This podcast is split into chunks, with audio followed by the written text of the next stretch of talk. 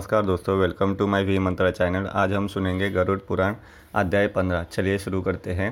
मुक्ति पाने के उपचार। गरुड़ जी गरुड़ जी भगवान श्री विष्णु से पूछते हैं, हे मुक्ति प्रदान करने वाले सर्वश्रेष्ठ, इस संसार में करोड़ों जीवन दिन प्रतिदिन जन्मते और मरते हैं। इसका कोई अंत नहीं है। इस संसार में सभी दुखी ही नज़र आते, सुखी कोई भी नहीं। किन उपायों से यह जीव मुक्ति प्राप्त कर सकते आप बताने की कृपा करें। भगवान विष्णु जी ने कहा, हे पक्षीराज, मनुष्य शरीर शरीर पाकर जो आत्मा की मुक्ति के बारे में नहीं सोचता, वह मनुष्य का पाप एक ब्राह्मण को वध करने से भी बड़ा है। मनुष्य शरीर के बिना कोई भी प्राणी इस शरीर के महत्व को नहीं जान सकता। इसलिए इस शरीर को सुरक्षित रखकर सत्य कर्म करने अनिवार्य है। धन, मकान, अच्छे बुरे कर्म दोबारा से मिल सकते, परंतु मनुष्य शरीर नहीं। इस शरीर की सुरक्षा अपने कर्तव्य के लिए, कर्तव्य ज्ञान के लिए और ज्ञान योग अभ्यास के लिए आवश्यक है। यह एक मुक्ति का साधन है। मूर्ख पुरुष के घर में जब आग लग जाती है तो वह कुआँ खोदना शुरू करता है। यह संसार दुखों की पिटारी है। जब तक मनुष्य मोह, माया के चक्कर में बंधा रहता है, सदा दुखी ही रहेगा। खाना पीना सोना वासनाओं की तृप्ति से सभी प्राणी लिप्त है। केवल मनुष्य के पास ही विवेक है।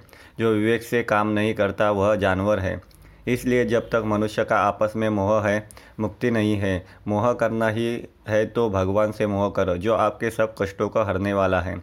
भगवान से मोह करने के लिए मन और आँखों की शुद्धता आवश्यक है। काम, क्रोध, लोभ, अहंकार यह मनुष्य के पतन के पात्र है। वेद शास्त्र के पतन से मुक्ति नहीं मिलती। जब तक उनका ज्ञान अपने अज्ञान को मिटने में सक्षम नहीं होता। मेरा और मेरा नहीं, यह दो पद है। मेरा में बंधन है और मेरा में नहीं। में मुक्ति है। इसलिए जो मुक्ति के इच्छुक है, वह सब बंधनों को तोड़कर सत्य के साथ नाता जोड़े। सत्य ही प्रेम है, प्रेम ही ईश्वर है। जो कर्म जीव आत्मा को बंधन में नहीं ले जाते, वही सत्य कर्म है। निर्वाण अथवा ब्रह्म की प्राप्ति के लिए मनुष्य जब अपने जीवन के अंतिम चरण में पहुँचता है तो अपनी संसारी इच्छा शक्ति से अलग होकर मन में यह दृढ़ निश्चय विचार करें, मैं ब्रह्म हूँ या ओम मंत्र का ध्यान करें। इससे उसके मन की शुद्धि होती है और आध्यात्मिक तेज आता है। जो अपना घर बार छोड़कर अंतिम सांस छोड़ने के अभिप्राय से अयोध्या, अंतिका, मथुरा, काशी, गया, काची दरुका द्वारिका, यह सात पवित्र स्थानों पर किसी एक पर प्राण त्यागता है, उसे मोक्ष की प्राप्ति होती है। सत्य असत्य को जानने वाली ज्ञानी, सत्य कर्मी, धार्मिक वृत्ति, कर्तव्य को पालने वाले और मुझमें श्रद्धा रखने वाले सदा मुझे प्रिय लगते हैं। हे पक्षीराज, मैंने सभी सिद्धांत भली प्रकार से आपको कहे और कुछ न जानने की इच्छा हो तो कहो।